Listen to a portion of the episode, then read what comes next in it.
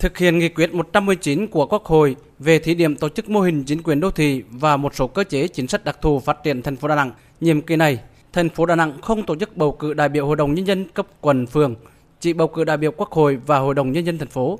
huyện Hòa Vang cùng 11 xã của huyện Hòa Vang. Đến nay, thành phố Đà Nẵng đã hoàn thành 3 đợt hội nghị hiệp thương và lấy ý kiến tín nhiệm nơi cư trú đối với những ứng cử đại biểu Quốc hội và Hội đồng nhân dân thành phố. 100% ứng cử viên được cử tri nơi cư trú tín nhiệm cao. Thành phố đã hoàn thành niêm yết danh sách cử tri.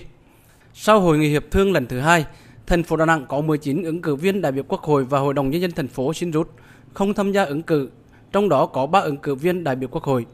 Tại hội nghị hiệp thương lần thứ ba đại biểu quyết thống nhất thông qua danh sách 8 người đủ tiêu chuẩn ứng cử đại biểu Quốc hội, chưa kể người ứng cử do Trung ương giới thiệu, và 89 người ứng cử đại biểu Hội đồng Nhân dân thành phố nhiệm kỳ 2021-2026. Theo kế hoạch, chậm nhất đến ngày 3 tháng 5, 20 ngày trước ngày bầu cử, tổ bầu cử phải hoàn thành niêm yết danh sách chính thức những ứng cử đại biểu Quốc hội, ứng cử đại biểu Hội đồng Nhân dân ở khu vực bỏ phiếu. Nhìn chung, công tác chuẩn bị bầu cử đại biểu Quốc hội khóa 15, đại biểu Hội đồng Nhân dân các cấp nhiệm kỳ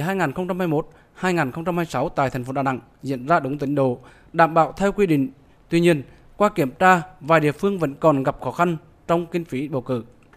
Đại tướng Tô Lâm, Ủy viên Bộ Chính trị, Bộ trưởng Bộ Công an, Ủy viên Hội đồng bầu cử quốc gia cho rằng thành phố đã hoàn thành đúng thời gian trình tự, thủ tục quy định các bước hiệp thương, niêm yết danh sách cử tri, giải quyết khiếu nại tố cáo công dân, tuyên truyền đảm bảo an ninh trật tự về phòng chống dịch COVID-19. Đại tướng Tô Lâm đề nghị thành phố Đà Nẵng tập trung công tác đảm bảo an ninh trật tự trong thời gian diễn ra bầu cử, trọng tâm là ngày bầu cử và sau bầu cử, đấu tranh phản bác các thế lực thù địch xuyên tạc chống phá công tác bầu cử trên không gian mạng, tăng cường kiểm tra quản lý công tác xuất nhập cảnh. Đại tướng Tô Lâm lưu ý, thành phố Đà Nẵng tiếp tục đẩy mạnh công tác tuyên truyền, hướng dẫn để mọi cử tri thực hiện đầy đủ quyền và nghĩa vụ công dân. Đề nghị tập trung nắm tình hình, đẩy mạnh đấu tranh phản bác các luận điệu sai trái thù địch, ra soát, phân loại, đánh giá rõ tính chất nội dung các cái vụ việc tiềm ẩn phức tạp về an ninh trật tự để giải quyết ổn định trước cái thềm bầu cử, chỉ đạo